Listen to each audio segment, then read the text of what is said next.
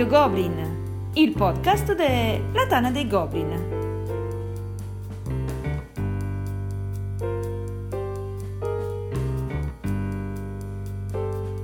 Un saluto, a, tutti. Bravo, l'hai preso proprio pieno.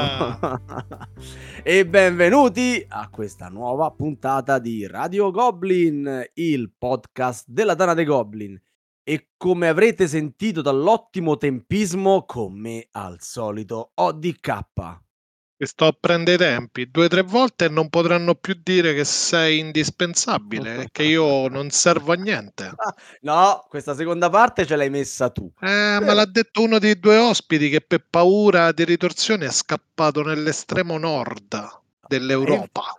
Infatti, E infatti, e infatti, dall'estremo nord dell'Europa, di ritorno su queste frequenze, il secondo orso di, questa, di questo podcast. The Real però. Però The Real Very Best True Yogi. Come te sai il- a tutti i goblin. Ho salutato in islandese pure se non sembra. Eh? non Ma noi abbiamo un sacco di persone che ci seguono dall'Islanda. Eh? Islanda, vero, vero, vero, vero. E a far compagnia a True Yogi, come già successo in diverse puntate, dall'insospettabile successo, il numero uno del Il mondo, il, va- il maestro, la- il mio influencer preferito, questa volta ho detto il mio, quindi insomma puoi anche non arrossire, essendo io notoriamente un ciarlatano e tutto il resto. eh. MDM, Mauro Di Marco. Ciao a tutti, buonasera. Buonasera, uguale, non- Non ce Mauro. la fa, non ce la fa. Io ogni volta gli faccio sto preambolo perché grondo di, di ammirazione nei suoi confronti e lui Sì. si, E io mi metto in imbarazzo, mi imbarazzo. si, si imbarazza.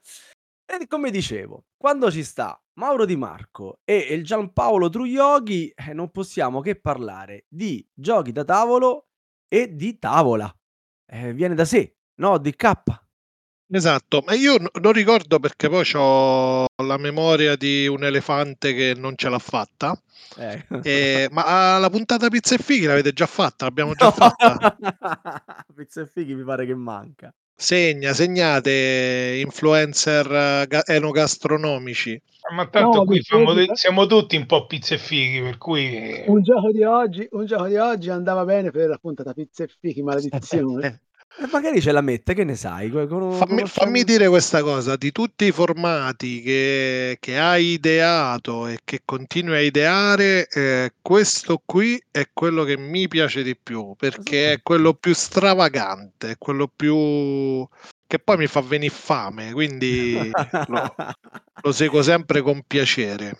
Nasce dalla mia passione per la cucina amatoriale, perché eh, qua ci abbiamo due professionisti, manco uno, perché pure il Mauro eh, ne sa parecchio di cucina, e la voglia di continuare a parlare di giochi in questa trasmissione Bene, radiofonica. perché, bene. insomma, la scusa Non diciamo, non diciamo quello che hai cucinato, per lo so che lo stai per dire, ma non lo dire. Perché non lo posso Cioè- dire?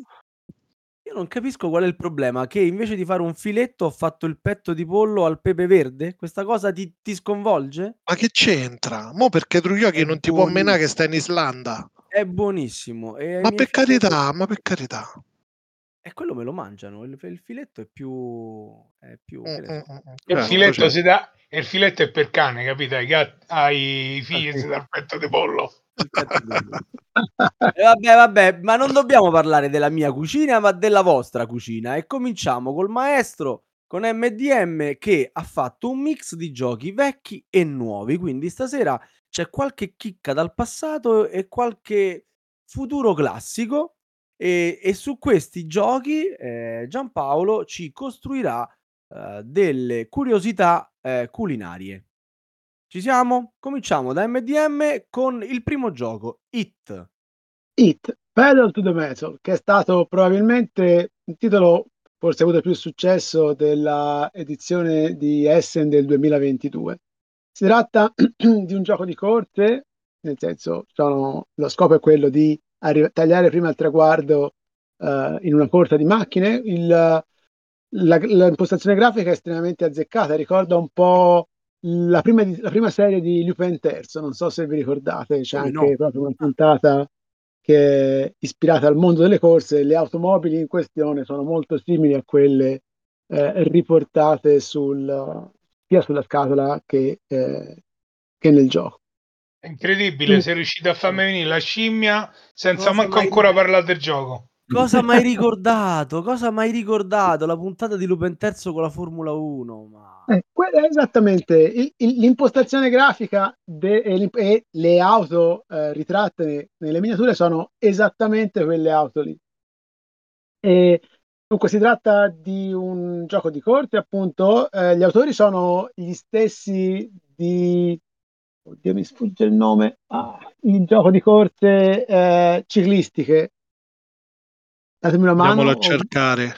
Eh, Andiamolo no, a cercare. Rouge Flame Rouge, Flame Rouge. Ah, Flame Rouge. Flame Rouge. Flame Rouge, no, Flame Rouge.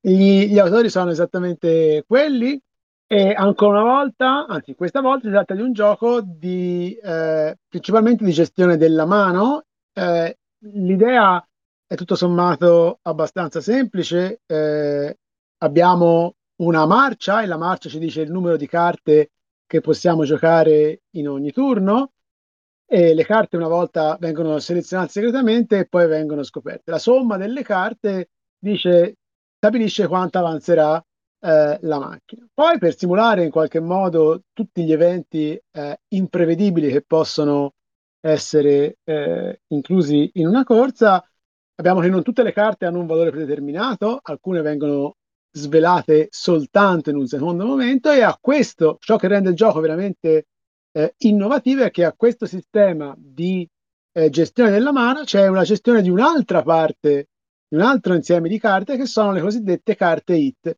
In qualche modo è possibile, abbiamo una, le carte che mh, mm, simulano la temperatura del nostro motore e possiamo eh, abusare di queste carte, quindi usarle in, in, in uh, vari modi per violare alcune delle regole del gioco. Il fatto è che queste carte, quando vengono usate, vanno nel mazzo e quindi vanno in qualche modo a intasare il mazzo perché non è più possibile, eh, non è possibile giocarle in nessun modo e contemporaneamente c'è una componente di gestione del rischio perché quando queste carte finiscono la macchina grippa e a quel punto uno è obbligato a perdere eh, qualche turno per rientrare in gioco.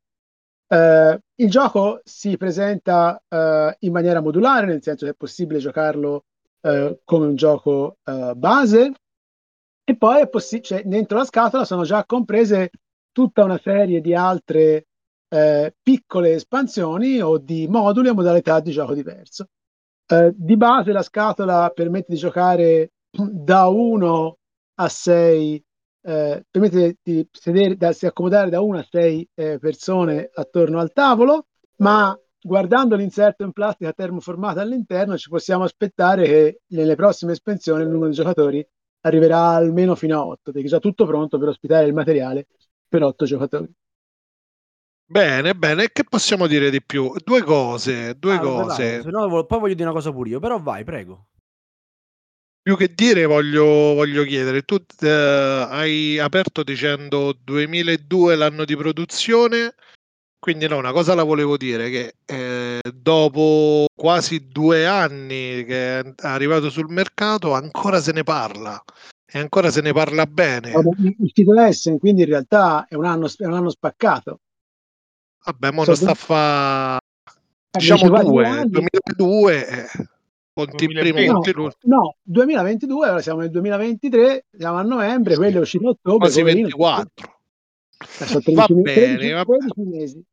No, ma nel senso che comunque c'è, regge un anno, nel senso che con tutti i titoli che escono, questo probabilmente no. ce lo, ce lo terremo sì, sì, soprattutto diciamo che se guardiamo i titoli di quell'anno non sono molto quelli che sono entrati sopravvissuti nella, nella famigerata top 100 di, di Board Game Geek, cioè alla fine è ancorato in, in una posizione 60 per un gioco, diciamo, tutto sommato uh, da famiglie, diciamo, la partita dura 30-40 minuti e almeno nel gioco base è piuttosto semplice, eh, è impressionante che stia in quelle posizioni lì e che ancora, diciamo, in qualche modo possa essere decisamente interessante giocato. Ok, e poi la cosa che però ti volevo chiedere è, tu dici ci aspettiamo un'espansione, si sa qualcosa, sai qualcosa, ti hanno detto qualcosa? Mm, No, diciamo però, eh, so- cioè, se ne parlava qualche mese, fa, qualche mese fa se ne parlava, eh, cioè c'erano state alcune notizie, poi dopo non so cosa è successo di preciso, però diciamo il fatto che ci siano posizioni, posti per otto macchine, otto mazzi giocatori, otto cambi all'interno della scatola, e la scatola arriva con sei macchinine, sei cambi, fa pensare che prima o poi, visto anche che ha tutto sommato eh, ricevuto un discreto successo, eh, questi pezzi mancanti arrivino. Ok, Che poi, che poi è a produzione Asmodee, no? Sì, Quindi, quindi comunque cioè, ma Days of Wonder, Ride, eh, insomma, so- Wonder, Asmodee. sì, sì, sono proprio loro, cioè proprio Days of Wonder anche, non solo Asmodee. eh, Sì, sì, quindi, quindi insomma siamo, siamo abituati a vedere giochi loro con tante espansioni, eh? Sì, sì, sì. Cioè, sì. mica È solo un gioco che si presta all'espansione alla fine. Sì, ha voglia perché circuiti. basta far uscire eh, una plancia con due nuovi circuiti, un mazzetto di carte per nuovi power up delle varie, cioè, Eh, nuove eh. customizzazioni, un altro giocatore, magari qualche nuova, eh, qualche nuova cam- tor- diciamo, campagna, perché non l'ho detto, ma l'altro modo per giocarlo è giocarlo come torneo. E a quel punto c'è una sequenza di piste e una sequenza di eventi, e anche lì uno può farne uscire veramente Quante piste ci sono nella, nella- nel gioco? Pare Nella- quattro, nella due Ci sono quattro piste, due tabelloni, double fast. Hai visto? Ho vinto. La domanda poi- che volevo fare io era un'altra invece. Ah, Camillo, perdono, non avevi ancora finito? No, eh, sì, volevo chiudere dicendo che avevi citato Lupin, è l'undicesimo episodio della, eh, della prima stagione. Al tempo non c'erano le stagioni, però eh. Stracarico di citazioni. Dentro c'era Jackie Stewart, c'era Niki Lauda. mm, mm, mm, mm. Grandioso. Allora, invece la domanda mia era questa. Dopo mh, aver fatto con Jones, il nostro presidente, il podcast sui giochi di corse, abbiamo scoperto che in Tana c'è una nutrita schiera di goblin molto appassionata di questa tipologia di gioco. E ehm, con l'uscita recentissima di Race Formula 90 seconda edizione è nata la classica diatribra, diatriba è meglio caverna o agricola, è meglio Hit o Race Formula 90? Non Ora, sono due, gio- Eh, non sapevo sono due giochi completamente diversi. Stavo cercando, stavo cercando di evitare lo 0 a 0, Mauro. Quindi ti stavo chiedendo. L'hai, l'hai No, potuti io- provare entrambi? Sicuramente No, il primo l'hai non provato. giocato, non ho giocato a Race Formula 90 nella prima né nella seconda edizione. Nella prima e nella seconda, colpo di scena. No, perché allora, il tema di per sé a me interessa moderatamente e cioè, se devo scegliere un gioco gestionale che dura parecchio tempo, probabilmente non è eh, il mondo delle corse quello che mi interessa, che, che mi entusiasma particolarmente. E vabbè, e qui con me sfondi una porta aperta, però insomma... la- Nel senso, in, in It il tema è mm, moderatamente importante, ok? Ci sono alcune cose, eh, alcune storture dovute al fatto che è prevalentemente eh, tedesco come tipo di impostazione, tipo che uno può andare tra un po' in scia a una macchina fe- che è ferma, il che chiaramente è un paradosso, però è un sistema estremamente semplice, divertente, da una- cioè questo è un, rientra nella categoria dei filler barra super filler. Eh, invece... eh, Neanche Family. Cioè, Sì, sì, filler, anche- super filler, neanche Family. Non, non- Eh, non- cioè, sì, non mi permetterei mai di contraddire il maestro, No, però... no, chiedo. No, family- no, no, dico un family. Un family, cioè, dipende come, cioè, nel senso, il super, tra super filler e family è dura uh, distinguere. Comunque no, è un family, sono d'accordo con te, scusami, è un family di dalla durata breve, ok? Ti rispondo io brevemente alla domanda peregrina che hai fatto. Essendo giochi diversi, non, non ci può essere un vincitore, però eh, sono due esperienze diverse. Race Formula 90 tende un pochino più al simulativo, faticoso nella gestione del, del gioco, lunghetto sopra le tre ore e richiede un gruppo di gioco esperienziato sul gioco stesso.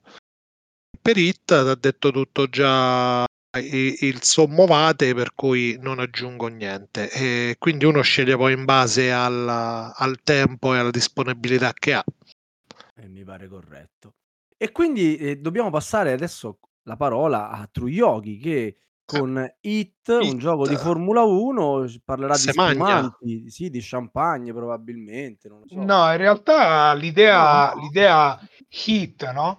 Heat è un po' calore, eh, cos'è che c'è più vicino alla cucina del calore. È, è proprio è la, è la base. Eh, e quindi anche perché champagne, perché champagne?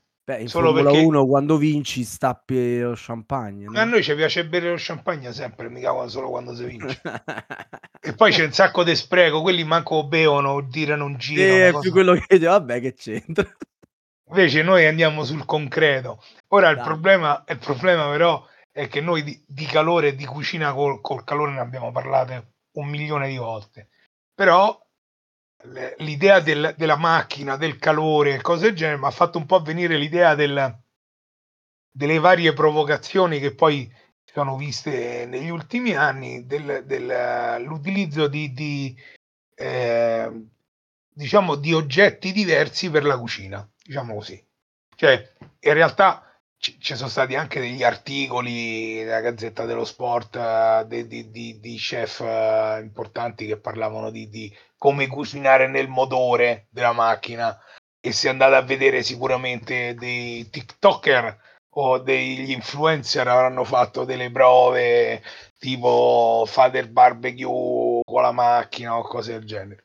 Però in realtà, in realtà siccome poi la cucina è chimica, eh, diciamo che noi abbiamo una serie di utensili che utilizziamo normalmente per cucinare, ma i principi sono applicati anche da altre cose.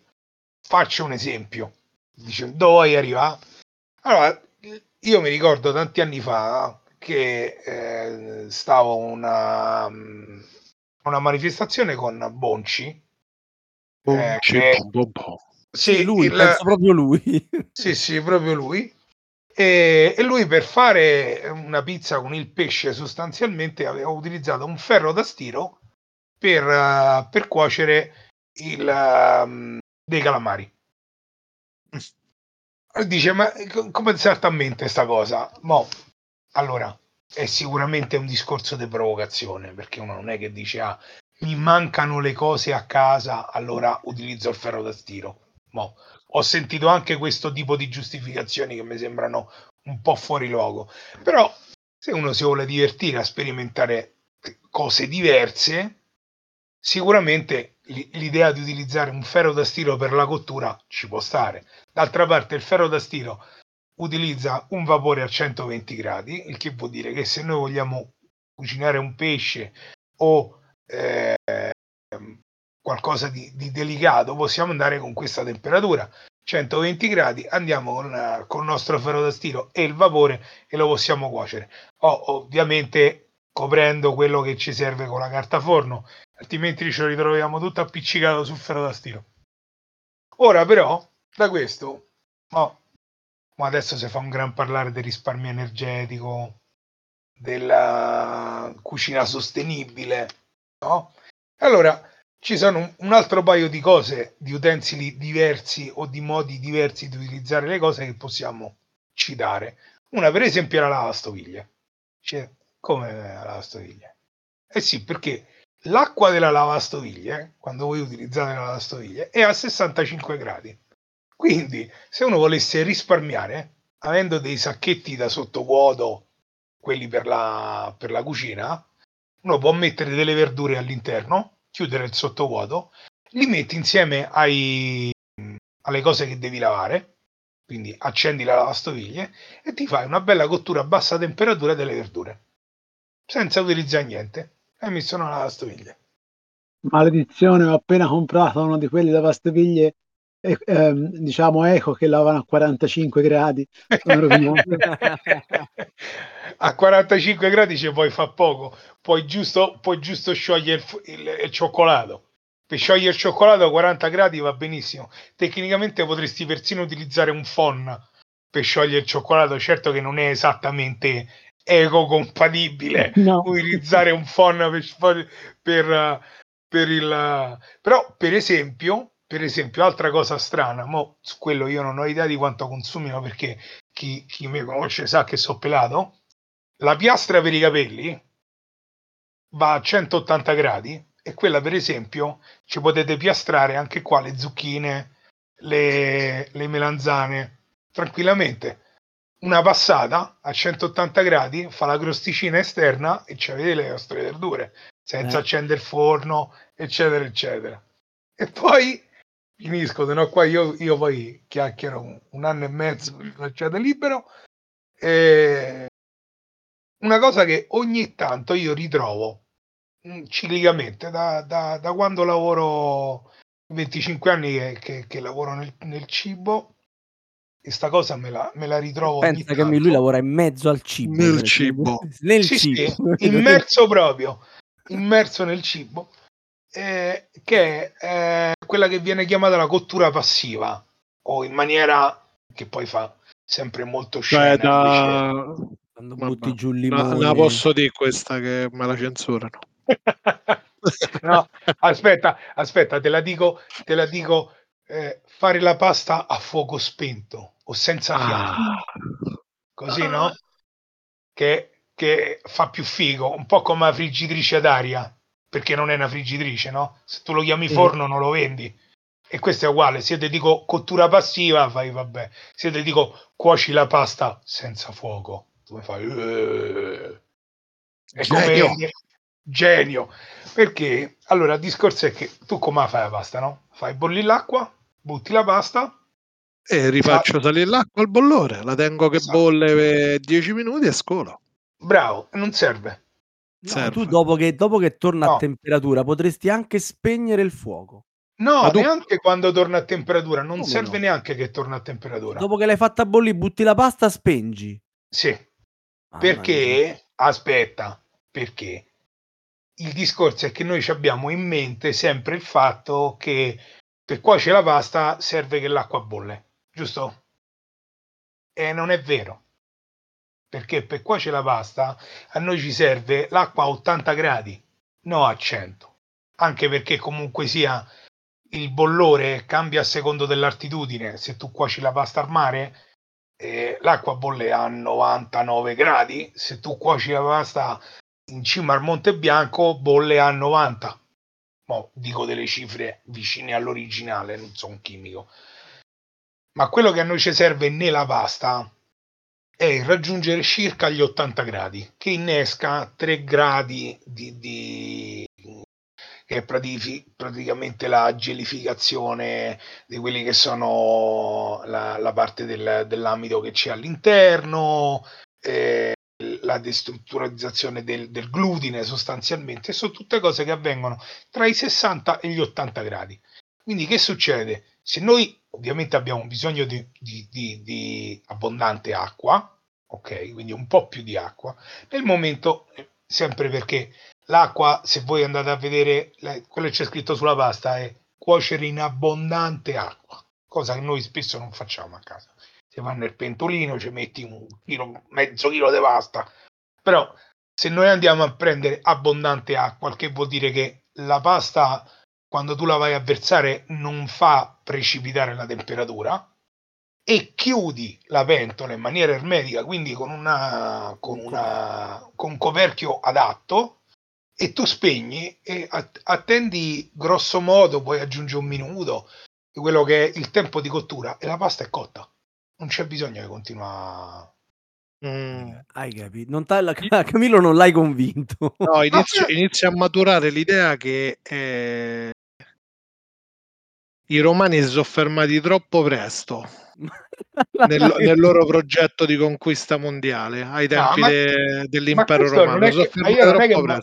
Ma questo non è che lo dico io, tu puoi andare a vedere, eh, ci sono, infatti, ci sono chef che lo dicono, Eh, Questa cosa gira dai tempi del, del Covid e di quando poi è aumentato il gas e queste cose qui che c'erano Sì, ma girava pure vent'anni fa. Sì, ma si sentiva di meno. Io, per essere Mauro, arrivato a te, me, te, te vengo a prendere a casa, andiamocene da sto pianeta perché ormai è spacciato. Ma no, ma Andiamo fate la prova. Ma quindi, caro Truioghi, io potrei buttare la pasta anche prima che bolle, mi stai dicendo, perché intorno agli Tecnicamente sì.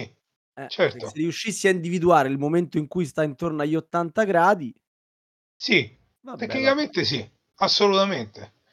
La cosa è che potrebbe, nel momento in cui tu versi la pasta, hai sempre un piccolo drop di, di- di gradi. temperatura, ovviamente, certo. esatto. Però questo non ti impedisce. Io, allora, io lavoro in cucina, no? E in cucina si hanno i bollidori, i bollidori grossi, non, che bollono dalla mattina alla sera. C'è una resistenza dentro e tu ci metti la pasta. Siccome sono accesi tutto il giorno, il livello dell'acqua si abbassa e tu tante volte apri il rubinetto e ci rimetti l'acqua. L'acqua che tu ci metti dentro non è acqua calda, è l'acqua fredda che ti esce normalmente dal rubinetto, anche perché poi la scaldi con la resistenza. Ora, non è che tu smetti di, bo- di fare la pasta, chiudi il ristorante perché dici no, dobbiamo riempire il bollitore. No, non, non succede niente, proprio perché il gap di temperatura è sufficiente per continuare a far bollire la pasta. Che noi Vabbè. diciamo bollire la pasta, ma la pasta si cuoce a 80 gradi, no a 99. Capito Camillo? Mo te lascio il numero dei Truioghi, se vuoi anche l'indirizzo lo vai a trovare e io dici di persona. Comunque, mi dato che lasciate due, speso- due ah, secondi? chiudi, chiudi, vai. due secondi? Due? Due, due, uno e due, due piccole curiosità no dall'Islanda. taglio un intervento di quelli dopo, sappilo. Ecco. Faccio una cosa veloce veloce visto che sto in Islanda. Ecco, vai. Quindi due cose, due cotture strane che ci sono qua. In Islanda c'è molta ci sono Pane c'è- sottoterra, Esatto. che l'ho mangiato. E Eh. mi è piaciuto tanto. Hai fatto pure le puzzette? Ho fatto pure le puzzette. Allora, questo è il, pa- il pane. Allora, facciamo solo questo che è più carino. Che il, viene chiamato il, il pane del tuono o il pane di torra, perché dopo che lo mangi fai, le, fai i tuoni, fai le puzzette. E- ed è un pane di segale che viene cotto sfruttando l'energia geotermica. Quindi l'impasto di questo pane di segale viene messo dentro una pentola ermetica, fanno un buco per terra, in alcune zone non serve manco profondo, proprio una buchetta, sotterrano, ritornano il giorno dopo e il pane è fatto, perché il sottosuolo qui è caldo. Quante cose in Islanda. In Islanda il riscaldamento non si paga. Tutti in Eh, no. Islanda. Avanti. Poi il cielo d'Islanda, come dice la canzone. Esatto. Sembrava fosse d'Irlanda, ma insomma. Ma lascia stare, eh, è bello anche poco più su. Allora, eh, abbiamo fatto tipo mezza puntata solo su sta cosa, quindi sul- sulle prossime adesso andremo più veloci. Vai, scheggiamo. Ma Mauro, tu non mi preoccupi, è l'altro, il chiacchierone il E problema. lo so, a me dovete segare. Il problema è che è lui l'affabulatore, io resterei a ascoltarlo per delle È giornate. vero, è vero, infatti cioè, ci racconta sta roba, è interessantissima. Per questo lo invitiamo, eh? Cioè non è una cosa proprio casuale. Allora, secondo titolo, secondo, Secondo titolo, molto incentrato sulla cucina, stavolta non dovrà inventarsi chissà che cosa Giampaolo per trovare l'argomento, perché MDM ci parla di finca.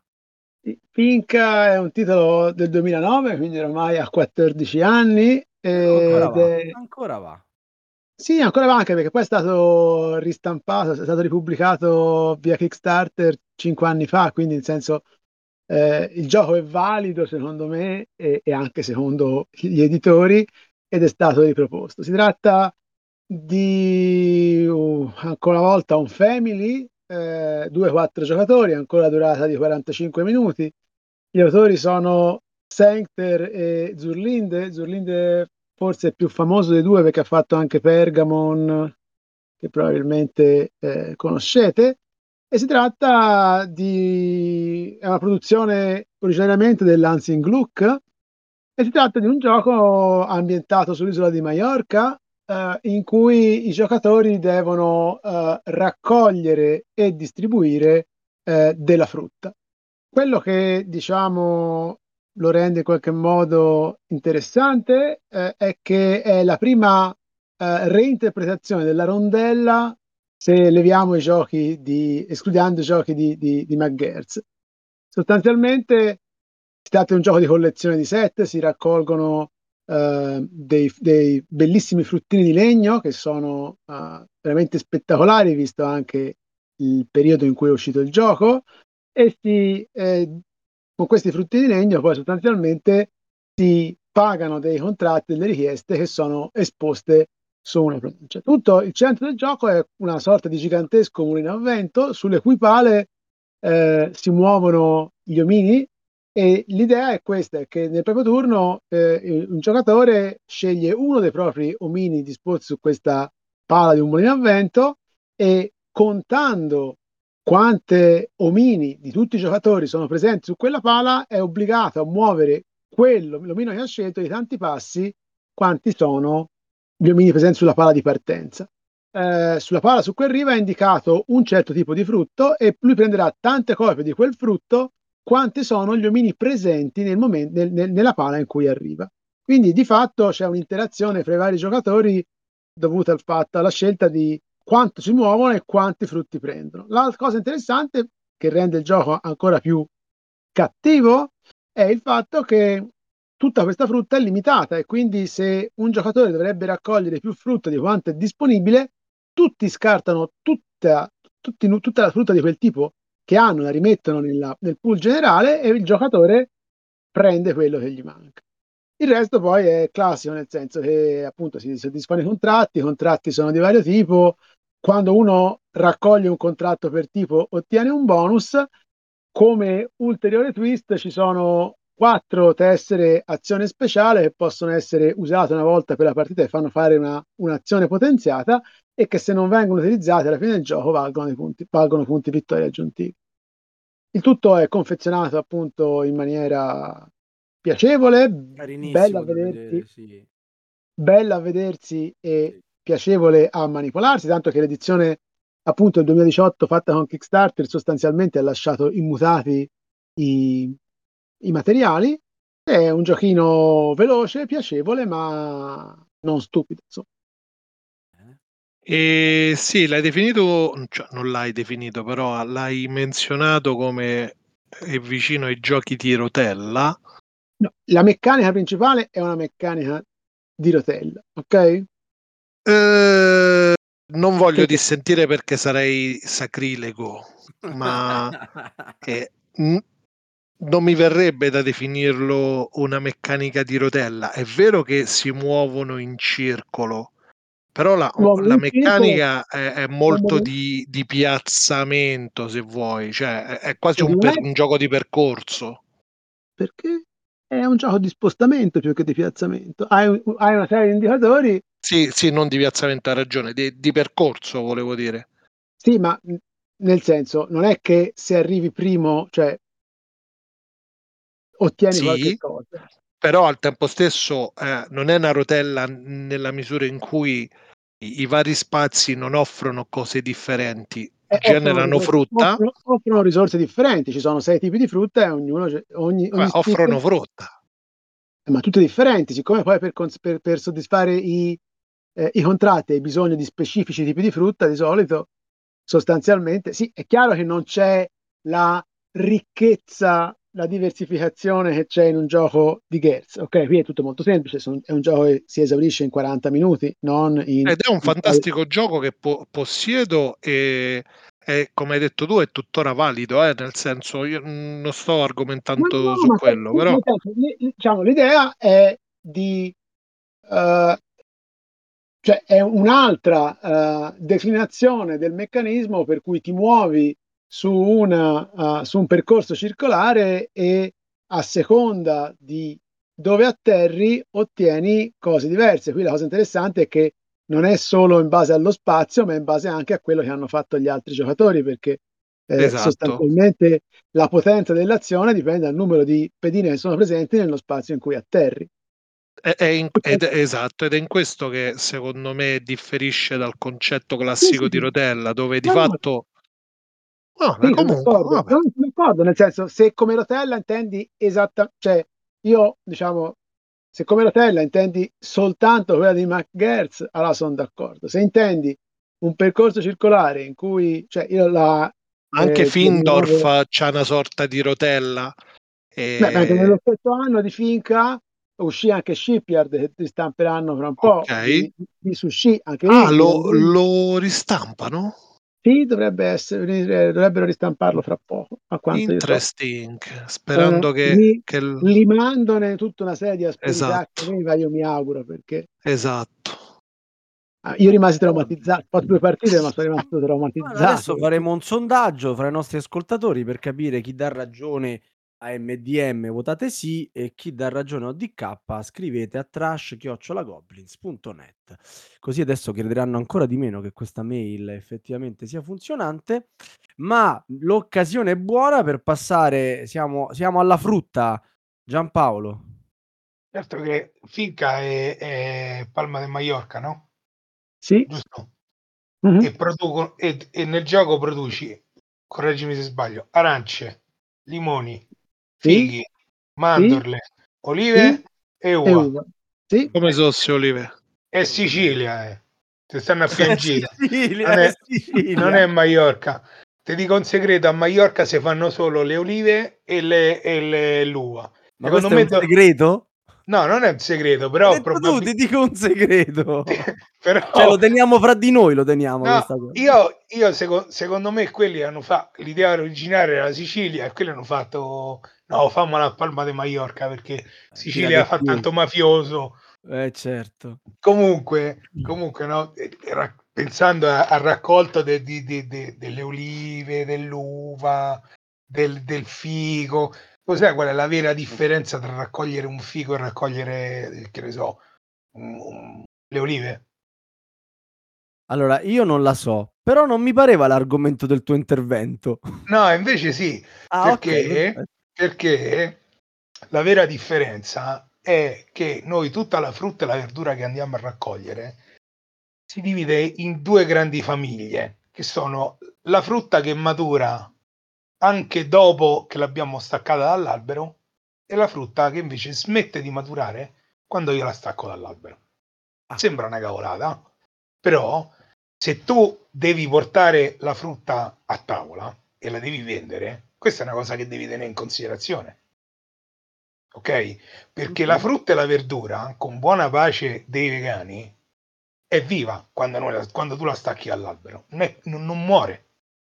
Perché i processi cellulari della frutta e della verdura, chiamiamola tutta frutta, ma è quella, continuano perché le membrane sono più robuste di quelle delle- delle- del- degli animali e sono fatte per durare nel tempo. Quindi, dopo che tu stacchi la frutta dall'albero, quella continua un processo che è quello di respirazione, cioè di combinare l'ossigeno con lo zucchero che c'ha all'interno e continua a vivere.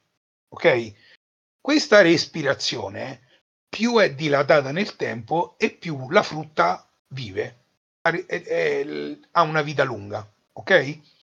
Quindi questa è una cosa che va tenuta in considerazione, specie quando noi andiamo a pensare che ci sono determinate cose che noi non, and- non mangiamo a chilometro zero.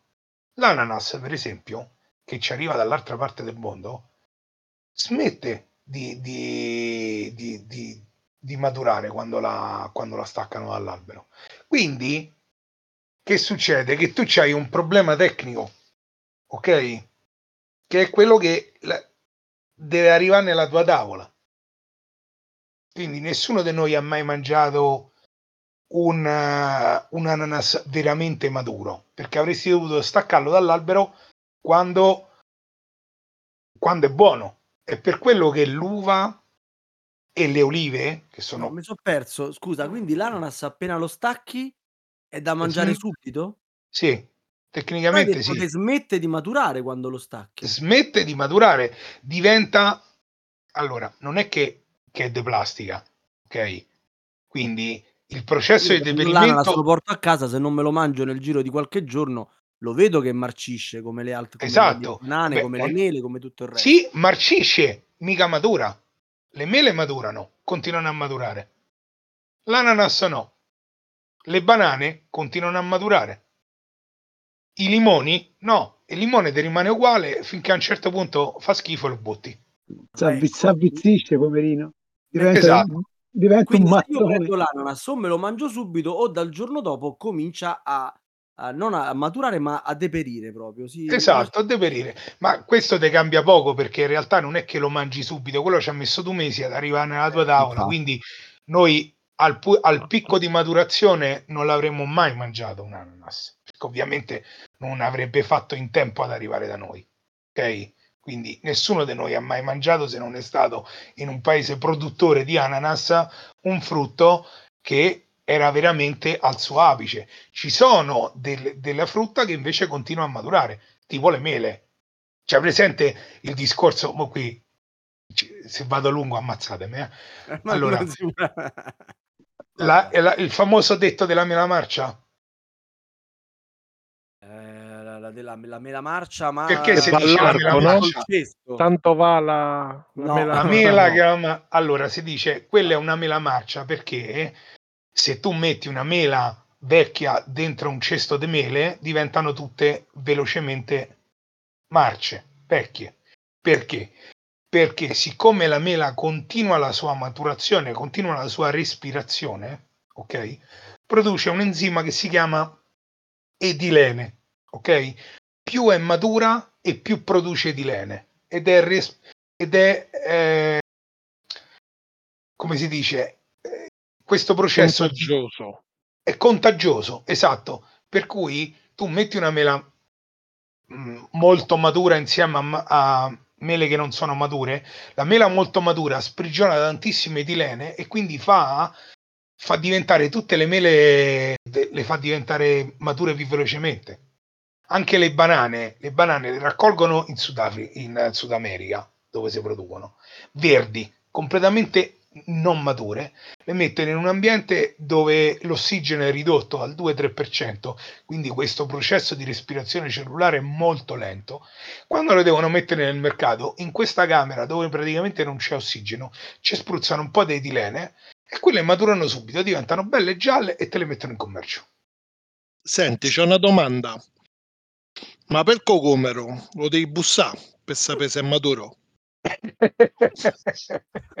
Vabbè, lasciamo. Allora, in realtà il, il cocomero è un frutto climaterico, cioè un frutto che continua la maturazione quando, quando viene staccato. Capito? Però io mica ci sto dentro, che ne so se dentro è maturo o no. Allora, qui eh, i saggi, io poi non so capace a riconoscere i cocomeri da chiusi, però mi si dice che per essere, eh, che è vera la cosa del tamburo, cioè se quando tu lo bussi c'ha un sapore, un, un rumore tondo, eh, come un tamburo, come, come una pelle tirata, il cocomero è buono. Ho Questo- capito. Perché eh, quest'estate qua al supermercato ho letto, c'era scritto al bancone, non bussate sui cocomeri che non vi rispondono. E quindi ma da, una parte, da una parte però lo sai che succede se tu bussi su un cocomero, come quando tu bussi su una mela o, o su una banana, hai visto che fa il nero?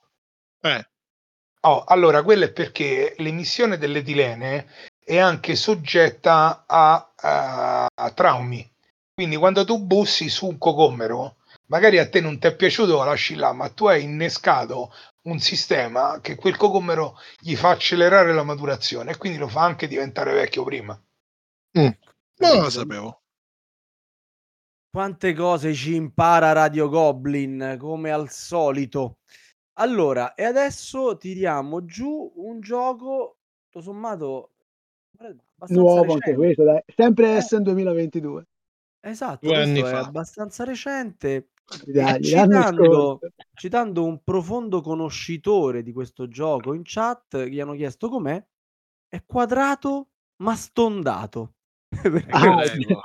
MDM Questa- ci parla di La pla- effettivamente la plancia è quadrata ma stondata. ma sì. stonda- Council of Shadows.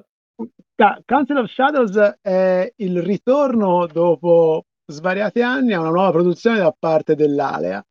Non so se l'Alea è almeno per eh, i giocatori di tipo, di, diciamo, di tipo German eh, come eh, sono io, è sostanzialmente uno degli editori di riferimento. Devo citare boh, qualche titolo a caso, se so, Puerto Rico, eh, Ra, eh, Princess of Florence, eh, Traders of Genoa, ma anche Burgundy, l'anno del dragone, cioè sostanzialmente per tanti anni ehm, l'Ale è stata casa, una delle case di, rifer- di riferimento per uh, i giochi di alto livello uh, per, diciamo, di tipo di stampo europeo, per giocatori. Nel 2019 eh, purtroppo è stata sostanzialmente eh, ri, eh, aveva, aveva, era pur essendo diciamo una, una un'emissione della Ravensburger aveva una sua eh, direzione indipendente che però è stata sostanzialmente cancellata nel 2019 e infatti sostanzialmente dal 2019 al 2022 sta, sono state tutta una serie di ristampe, ok? Eh, è stato ristampato Puerto Rico, è stato ristampato Burgundy, è stato ristampato Las Vegas, è stato ristampato Puerto Rico, eh, scusami, Carpe Diem. Eh, nel 2022 esce un titolo nuovo, appunto, che è questo Council of Shadows. Council of Shadows di due autori sconosciuti, mentre diciamo per tanto tempo Feld era stato uno dei eh, de, l'autore di punta diciamo della casa editrice e si tratta di un gioco di ambientazione spaziale eh, diciamo in qualche modo di esplorazione e eh, colonizzazione spaziale che ha come meccanica principale una meccanica di maggioranze e una meccanica di programmazione delle azioni. Sostanzialmente eh, uno a disposizione tre spazi in cui gioca tre carte che sono le tre azioni che svolgerà nel turno, poi pian piano con un sistema di nastro di scorrimento le carte eh, giocate vanno avanti, quelle che sono più alla destra sono riutilizzabili, le altre restano bloccate lì. Eh, la cosa divertente è che ogni singola azione ha un certo range di funzionamento e con sistema di avanzamento di, eh, diciamo, tecnologico è possibile eh, estendere l'applicabilità di queste azioni a varie parti del tabellone.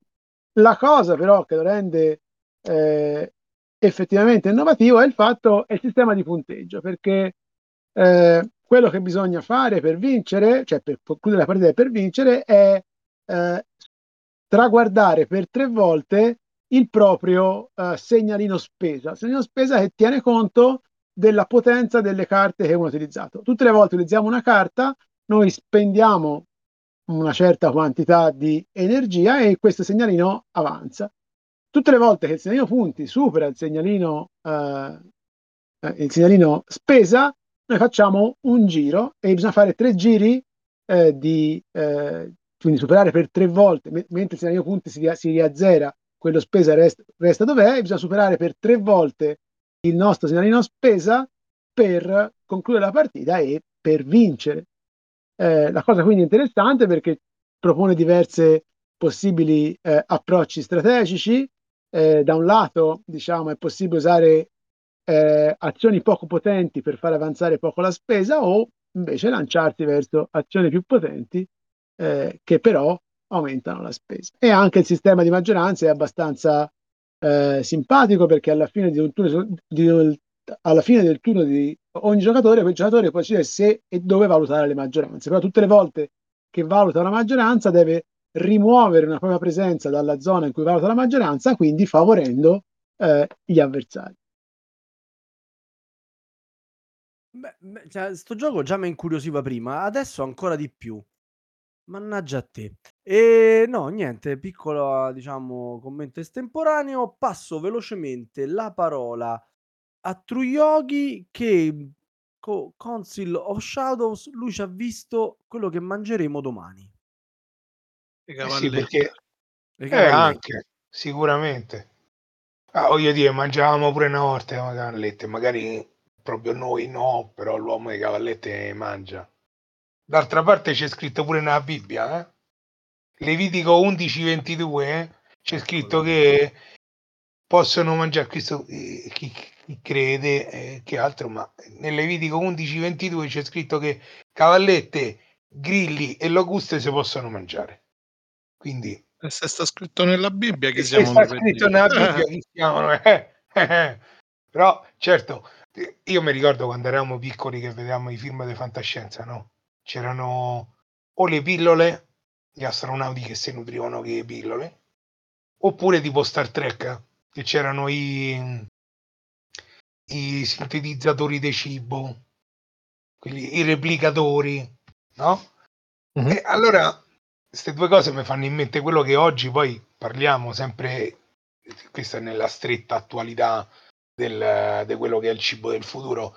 Eh, ormai eh, dalla, da inizio dell'anno, 3 gennaio 2023, il, eh, la comunità europea ha dato il via libera all'utilizzo della farina dei grilli. Questa beh, forse va ricordate come notizia, ma non è il, il primo eh, alimento di, di, di, origine, diciamo, di insetti a cui è dato il via libera, eh?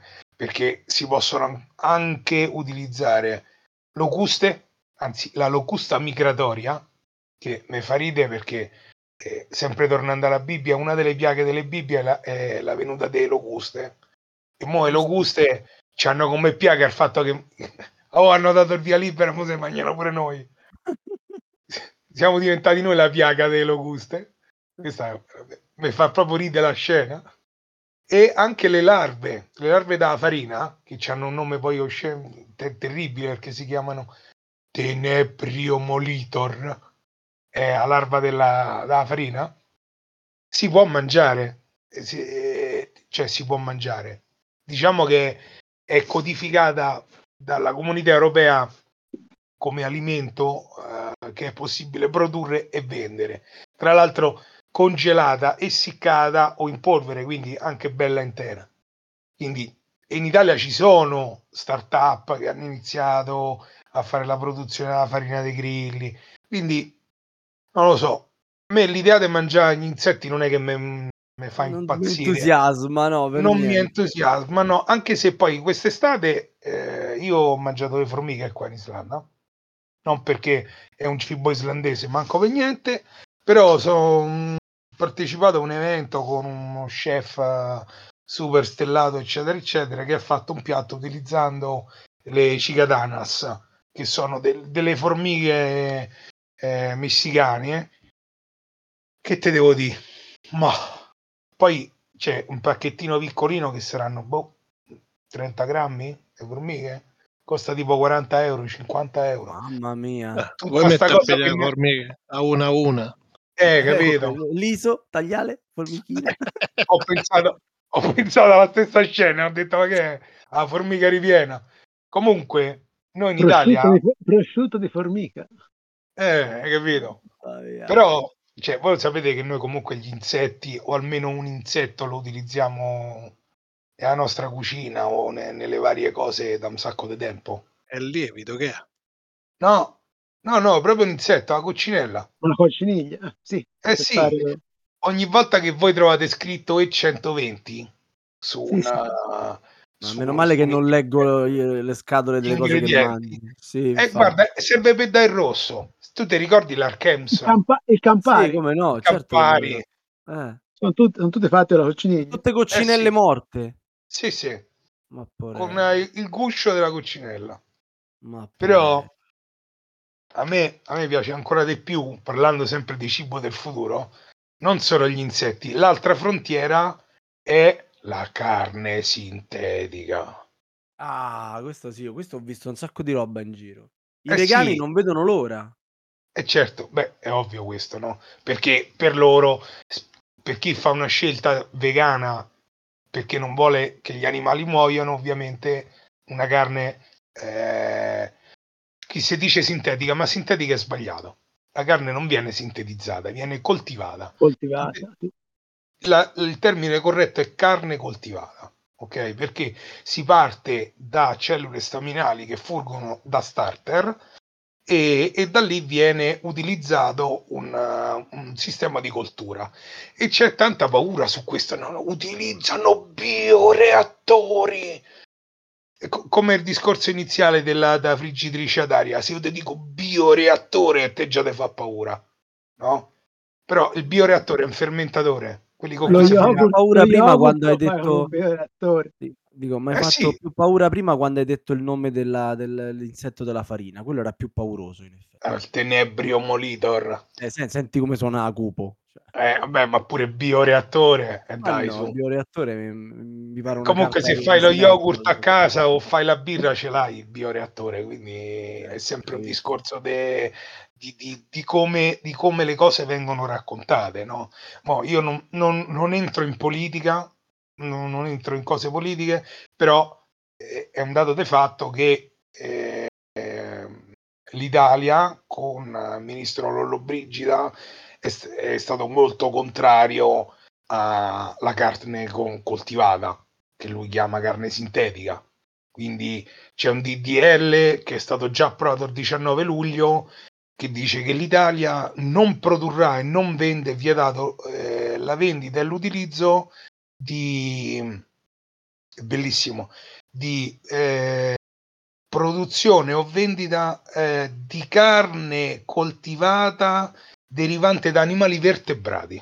Perché ovviamente non è che può dire no agli insetti perché quella già c'è è, è- è già legge è già quindi questo è solo sugli animali vertebrati. Però la cosa bella è che il DDL pure se, pure se è stato dato l'ok il 19 luglio mo, il- il- a metà ottobre è uscita la notizia che è stato ritirato.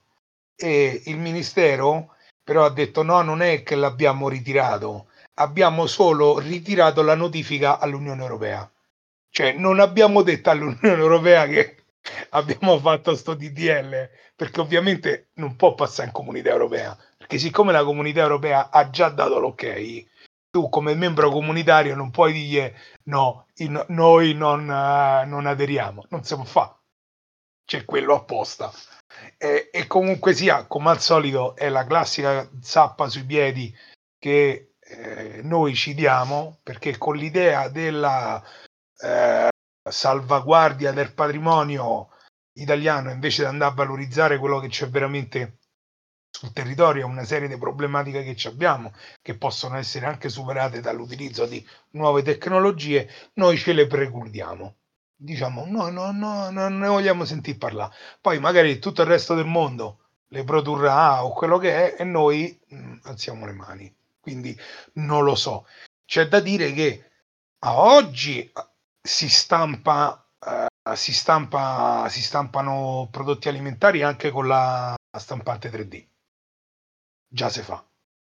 Però si utilizzano proteine vegetali, quindi tante di quei cibi che vengono chiamati, che ne so, hamburger eh, vegani, pure bistecca vegana, alcuni di quelli nella produzione viene utilizzata una stampante 3D Eh, che viene caricata con delle proteine, che però invece di essere proteine animali, sono proteine vegetali. Vabbè, qui se no io qui parlo per un'altra ora e mezza e poi dite che vado lungo. Eh no, Quindi- non, non capita mai. Però mi chiedevo, ma anche Santiago utilizza una stampante 3D? Mi sa proprio di no. Vero MDM? No, Santiago sa proprio no. Troppo legno.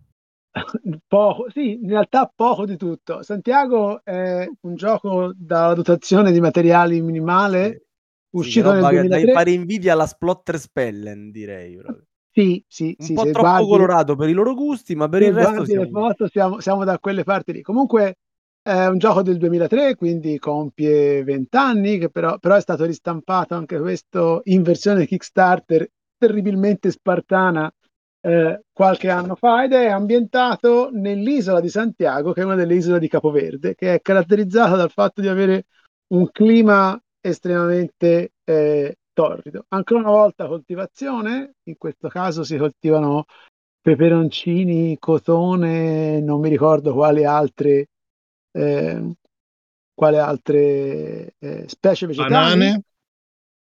Mm, sì, banane probabilmente, di sicuro. Poi boh, tuberi di qualche tipo, mi sembra. Patate, sì. E canna da zucchero, patate e canna da zucchero, eccole qua. E bah, no, un'altra cosa sembrano dei fagioli, non mi Eh, ricordo. ma il gioco lo insomma. devi parli te, lo devi sapere te. Mo ce lo chiedi a noi. Sì, eh, sì, non ho sì, capito. Eh. Sì, sì, sì, sì, sì. E dunque, eh, l'idea è, è questa: si tratta di un gioco di piazzamento tessere e costruzione, diciamo, di pattern, eh, che è di una cattiveria estrema, tanto che potrebbe piacere più forse ai giocatori eh, American che non a giocatori German, pur avendo una dotazione di materiale. Lo sto già mettendo nel carrello, grazie. Eh. Tipico dei giocatori German. L'idea è questa: eh, c'è un numero fino di turni e ad ogni turno vengono messe all'asta una serie di eh, tipi di eh, piantagione. E l'asta è un'asta a giro secco, singolo, quindi di fatto eh, ognuno fa la sua puntata che deve essere obbligatoriamente diversa dalle puntate fatte dai giocatori precedenti, un po' in stile bah, il grande o Tramways se ce l'avete presente, e, eh, oppure uno può passare. Eh, a questo punto, dopo tutti hanno, tutti hanno fatto delle offerte in ordine discendente di offerta, ognuno sceglie eh, un pezzo, uh, sceglie una tessera eh, dall'espositore e la piazza sulla plancia. Chi ha offerto meno e quindi sceglie per ultimo, o chi ha passato per primo, diventa il eh, sovrintendente. Il sovrintendente è colui che deciderà come verrà sviluppato il, come verranno sviluppati i canali di irrigazione eh, sulla plancia e chiaramente ogni giocatore può fare uno, un'offerta in denaro per cercare di convincere il eh, sovrintendente a mandare il eh, canale dove eh, gli è più eh, gradito. Il fatto è che i sovrintendenti, i giocatori si possono anche equalizzare, quindi sommare le offerte per eh, convincere il, il sovrintendente, ma il sovrintendente non è obbligato a prendere, a scegliere l'offerta più, più ricca, ma sceglie quella che vuole.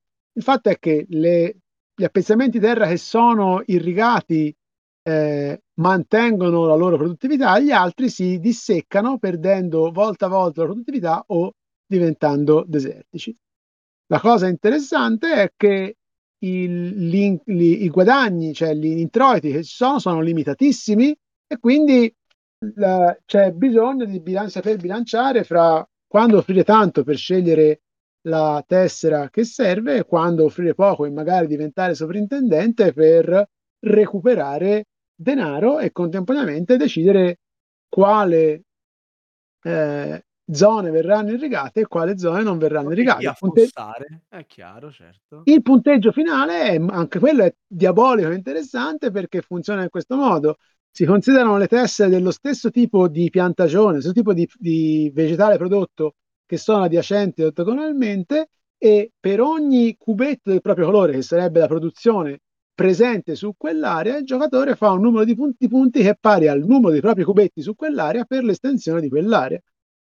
Quindi a, aree estese a, nello stesso modo gettano punti diversi a seconda a, ai vari giocatori a seconda del numero di eh, cubetti, diciamo, fertilità eh, che sono presenti. E quindi questo ancora, siccome i cubetti fertilità si rimuovono quando la zona non è irrigata, eh, rende la cosa ancora più eh, cattiva e più interattiva.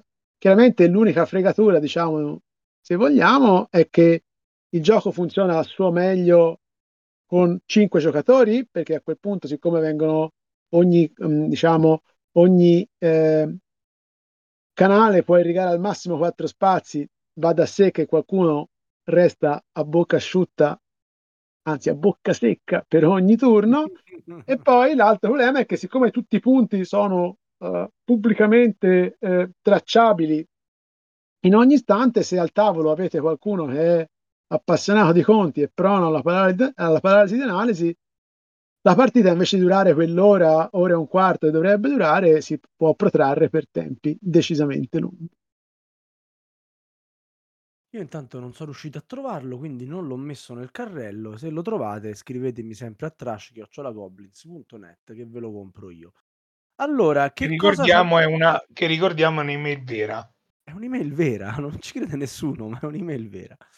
Dicevo, che ci ha messo il True Yogi accanto a Santiago? Eh, sarà andato a cercare che si coltiva a Santiago. Cioè, dall'immagine della, della plancia spartanissima di gioco, direi piselli, patate, peperoncino e banane. E invece no.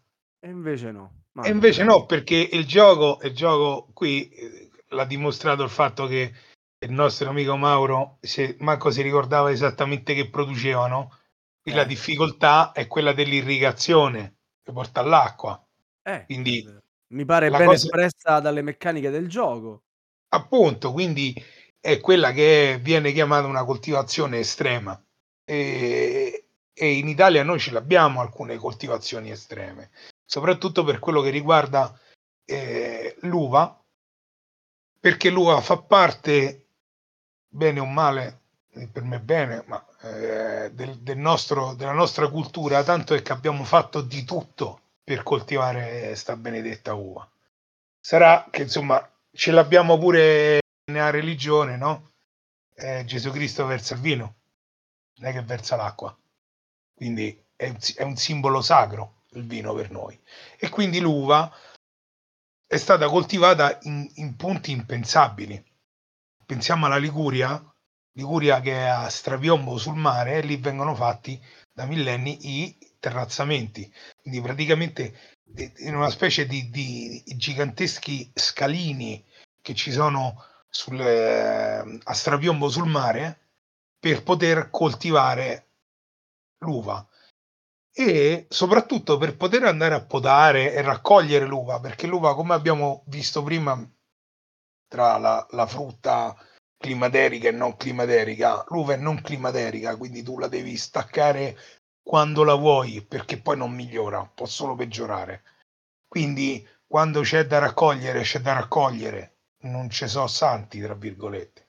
E quindi le persone si dovevano calare con delle, con delle corde a strapiombo sul mare per andare a raccogliere l'uva. E questo però dà all'uva un sapore particolare, non perché le persone si calano, ma perché sta a strapiombo sul mare, quindi il vento che arriva dal mare, carico de, di, di sale, di iodio, conferisce all'uva un sapore particolarmente minerale e sapido. Se andate a bere un vino tipico ligure che è il pigato, che io trovo eccezionale, è un vino che è quasi, quasi salato alla fine, che poi si sposa benissimo col pesto, quindi eccezionale.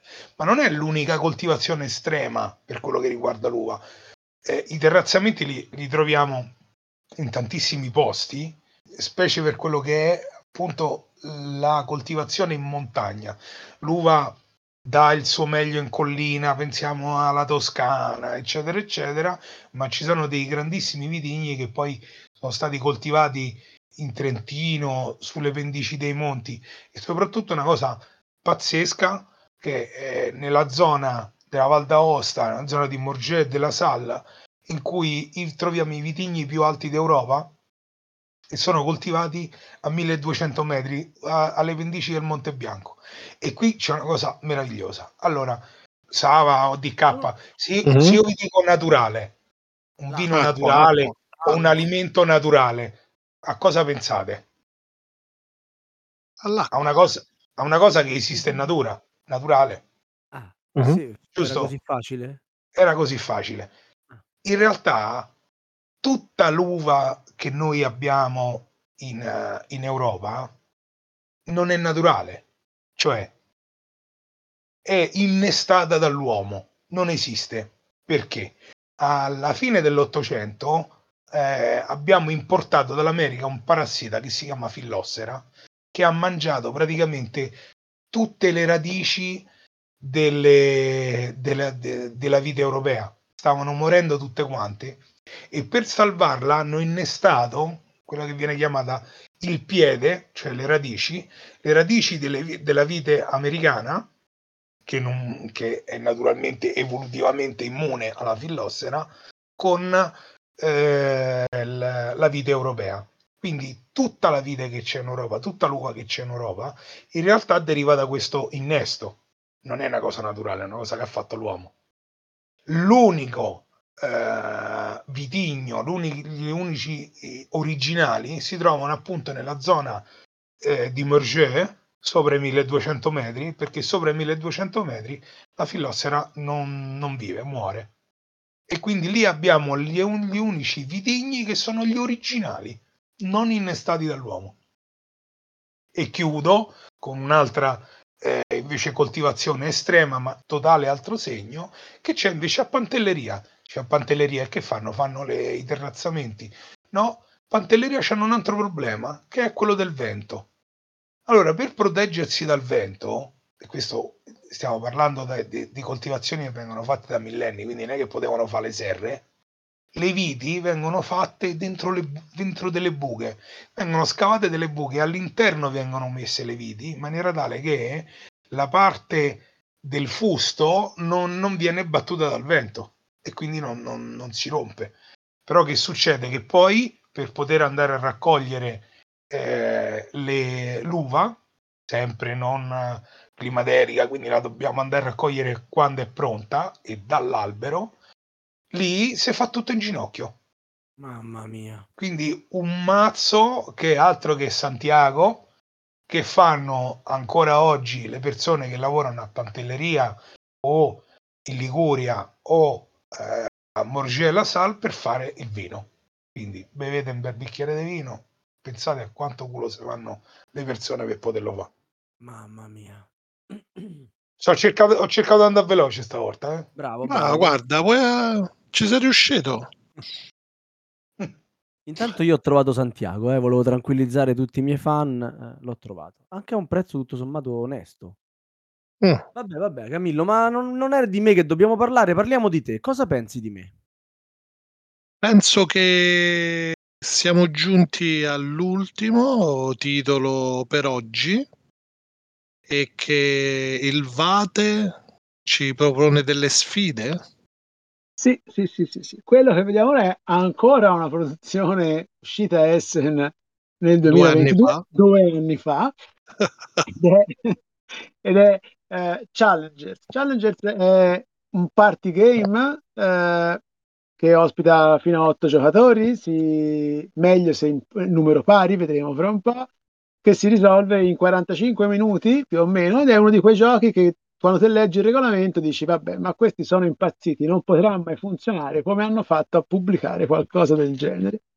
Perché l'idea da base di, di Challengers è quella ah, voi siete tutti accaniti videogiocatori è quella dei giochi autochess cioè di, di quei giochi in cui uno chiera prepara qualcosa prima poi il gioco va automaticamente e voi state a guardare l'esito del gioco. Non siamo proprio a questo livello eh, ma quasi. Di fatto è un gioco di, di deck building, l'unica parte che, in cui è sempre presente l'attività del giocatore è quella di costruzione del mazzo, che in qualche modo eh, ripropone una sfida di rubabandiera, cioè di fatto i giocatori hanno il proprio mazzetto e rivelano carte quando il punteggio totale delle carte giocate eh, supera il punteggio del- della carta difensore dell'altro giocatore, la bandiera viene presa, vengono soltanto l'ultima carta, quindi il valore numerico dell'ultima carta rimane in gioco e questa bandiera eh, passa da un giocatore all'altro fino a che non si arriva a uno dei criteri di fine partita, ov- ovvero sia di sconfitta. E la cosa eh, arguta è che le- i due criteri di fine sconfitta, di sconfitta sono due e sono antitetici, perché uno può perdere o se finisce il mazzo o se ha completamente eh, piena la panchina. La panchina è quella zona in cui, dove- in cui vengono messe le carte quando vengono, sco- quando vengono sconfitte e la peculiarità è che la panchina ha sei spazi e ogni spazio può ospitare soltanto carte con lo stesso nome. Quindi se uno ha un mazzo molto lungo, cioè con tante carte tutte differenti, probabilmente perde perché riempie la panchina. Se uno ha un mazzo molto breve, rischia di perdere invece perché esaurisce le carte. Poi, come sempre, essendo un gioco di carte, ci sono tonnellate di combinazioni perché ci sono carte che hanno degli effetti, carte che funzionano quando vengono rivelate, carte che funzionano quando si trovano nella panchina e eh, diciamo quello che succede è che c'è poco controllo durante il gioco, ma c'è un estremo controllo durante la fase di, eh, la fase di, di- di costruzione, perché di fatto uno drafta, però poi può rimuovere un qualunque numero di carte dal proprio mazzo. L'altra cosa che rende eh, brillante e adatto a essere giocato in tanti giocatori è che gli scontri avvengono eh, a coppie e avvengono simultaneamente, quindi di fatto i tempi di morti sono eh, ridottissimi. Ah, io non vi nascondo che quando è uno di quei giochi in cui appunto uno legge il regolamento e dice vabbè, ma questi co- com'è possibile? E invece devo dire che funziona e funziona in maniera veramente brillante, è veramente divertente da giocare. Bene, bene, io l'ho provato qualche quest'estate eravamo 6-8 credo. Sì, Allora, è, la meglio, bo- è meglio il numero pari perché in- col numero dispari bisogna usare il, il robot, che non è l'automa, che non è il massimo. sì, la, la bontà è che ti fa giocare in tanti e giochi contemporaneamente, E non, è però ecco, e diciamo, e non è un gioco. Sicuramente i giochi di questo tipo sono basati o sul sentire comune o sui giochi di parole. Cioè, di solito il party game tende ultimamente o a un tipo deduttivo o, o giochi di parole o di associazione. Invece questo è delle mecca- una meccanica classica, diciamo, da, da gioco da tavolo standard, diciamo così. esatto, esatto, molto adatto a, a un pubblico family. eh, ci ho giocato, c'erano anche de- dei ragazzi, dei ragazzini, insomma, abbastanza giovani, 10-11 anni. Eh, il gioco si presta. Eh, fa il lavoro suo, diciamo, dai, eh, nel senso che ti mette al tavolo un bel po' di persone, soprattutto quando sei in famiglia, ora che arriva Natale, insomma, potrebbe essere... Quante persone regge? 8. 8. Esatto, 8 esatto. adesso, però anche lì io so che in arrivo una espansione, anzi un altro, un'altra standalone ortogonale a questa, con anche qualche cosina in più che a questo punto in teoria accomoderebbero fino a 16 persone. Non oso pensare una partita da 16 challengers, no, la durata è la stessa, ma il casino che ci viene a formare nella stanza, però potrebbe essere divertente. Bene, bene, io sarei, so curioso, so curioso di sapere in Islanda con otto persone Challenger come lo collegano. no, beh, allora il discorso Challenger è molto easy, nel senso che Già te stai arrampicando sugli specchi, eh? no, no, Si no, sente, eh beh, è una challenge, è una challenge, è una sfida. Eh, e qui in realtà tiriamo un po' i fili del discorso fatto tutto, tutta la serata, perché eh, chi lavora come me in un settore che è la ristorazione eh, affronta delle challenge continuamente perché cambi di legislazione, cambi di eh, a livello sociale. Allora, una volta, una volta c'era eh, andavi a mangiare fuori ed era semplice. Oggi tra eh, og- oggi il ristorante non è, mm, non è manco più il ristorante basta. Viviamo in un'epoca che ne so, potrei definirla post-trattorianesimo, nel senso che se non c'hai un po' di appeal, non c'hai social, non c'hai, eh, non, non- difficile che una, che una realtà nuova riesca a sopravvivere, perché poi eh, sapendo che questa è un, diciamo, una parte importante del tessuto economico italiano, eh, nel corso del tempo quella che è eh, la tassazione e le scelte politiche di chiunque sia stato al governo è sempre stata quella di andare a pescare da, da quel punto. Si arriva a delle cose anche un po' assurde.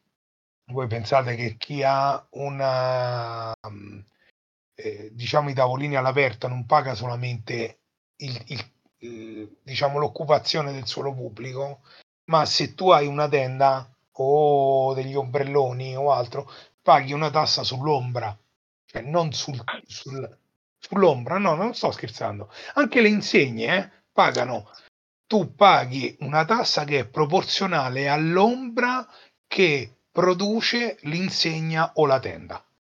Ora, Mi fa piacere. cioè, ma veramente? Sì, veramente. Sembra una battuta, ma non è. E poi arriviamo a eh, l'altra parte che poi se va a puntare il dito un po' quest'estate in mancanza di altre, altre notizie c'erano gli scontrini pazzi. Ho pagato questa cosa, sì, ma dov'è che sei andato a prenderla? Cioè, se tu vai, se tu vai a prendere un caffè al centro di Venezia, eh, Ari, eh, non è che te puoi, puoi pretendere di pagarlo come se vai a prendere il caffè sotto casa di Sava. con tutto il piacere che ci può andare a prendere il caffè a ca- a- sotto casa di Sava. No? I costi sono diversi. Allora dover andare a cercare per forza a puntare il dito in ogni caso, ecco, mi è sembrato un po'... Però se io al centro di Venezia pio un tramezzino e lo chiedo diviso in due e mi aggiungi 2 euro, un, un po' ci posso rimanere male? Su quello, su quello sono d'accordo, però allora c'è tutto... Non è che sto dicendo che i ristoratori sono santi, eh? assolutamente. Anzi, qua potremmo fare un'altra, un'altra puntata solo parlando di tutte Mica le... abbiamo finito col podcast, quindi... No, no, no, ma di tutte le cose che ho visto fare. Che se va... Io ho visto fare i buchi nel groviera. Mamma mia. Ah, siccome allora il groviera è un formaggio fermentato, quindi ha i Ah. buchi dentro, no? Sì. Ok. Però non è che è sempre pieno di buchi. Alle volte che succede? Che c'hai dei punti in cui i buchi non ci stanno e tante volte le persone non lo comprano perché la fetta che tu vedi è senza buchi o non ce ne sono pochi. Allora con lo scavino, quello con cui si fa il- la frutta, che fa la frutta tonda, Mhm. ci facevano i buchi per poi poterlo vendere. Ok? Vabbè, vabbè, io rimango dell'idea che l'impero romano cioè, è stato un progetto a metà, doveva essere portato ancora più avanti. Ora. Sì, ma eh, boh, non è che c'entro io che lo- doveva arrivare fino in Islanda, eh. Cioè, queste sono cose che io vi dico, ma cose che ho vissuto. Poi poi tu te la prendi con me, piada con quelli che facevano i buchi nel groviera. Altro sistema poi per togliere poi la muffa, perché dentro il groviera, dentro i, bu- i buchi del groviera, si formava la muffa. No? Per sopravvivere, chiudo qua però con una cosa divertente. I vecchi pizzicaroli Buonanima. si erano inventati un gergo per poter parlare tra di loro di fronte ai clienti senza che i clienti capissero quello che si stavano dicendo. Quindi potevano dire che ne so, guarda che la ricotta è vecchia, e ah, il cliente non è che poteva sapere che la ricotta era vecchia, e allora si parlavano in pizzicarolese. Mm. Sono cose che ormai stanno andando perdute, però eh, si usavano. Quindi lungi da me dire che i ristoratori sono santi.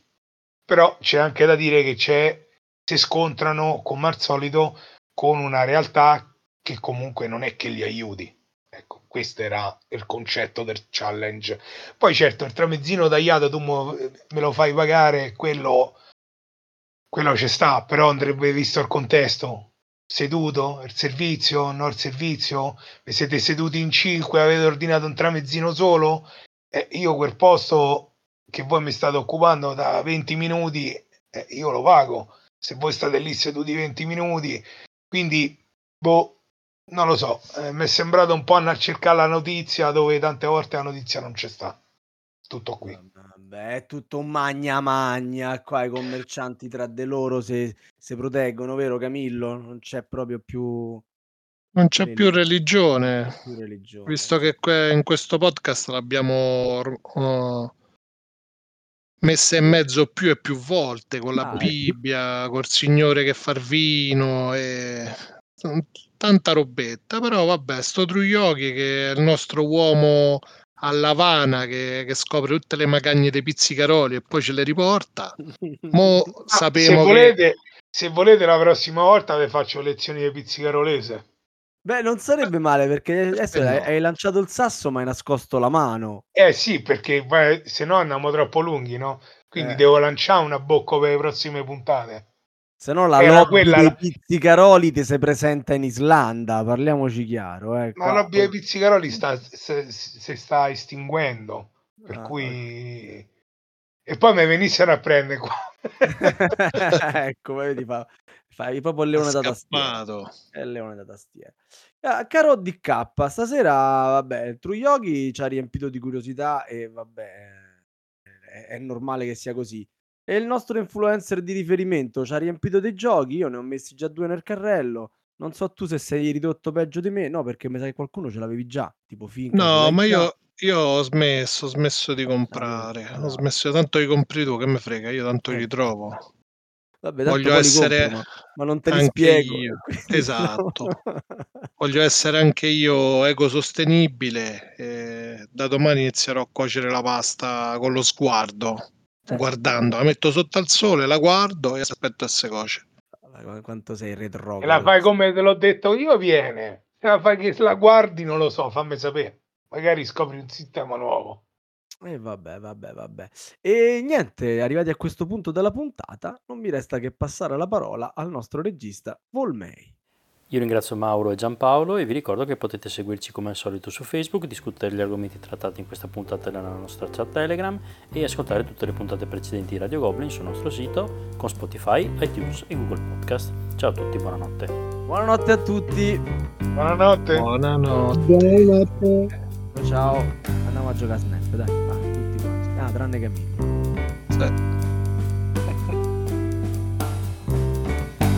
Avete ascoltato Radio Goblin, il podcast della Tana dei Goblin.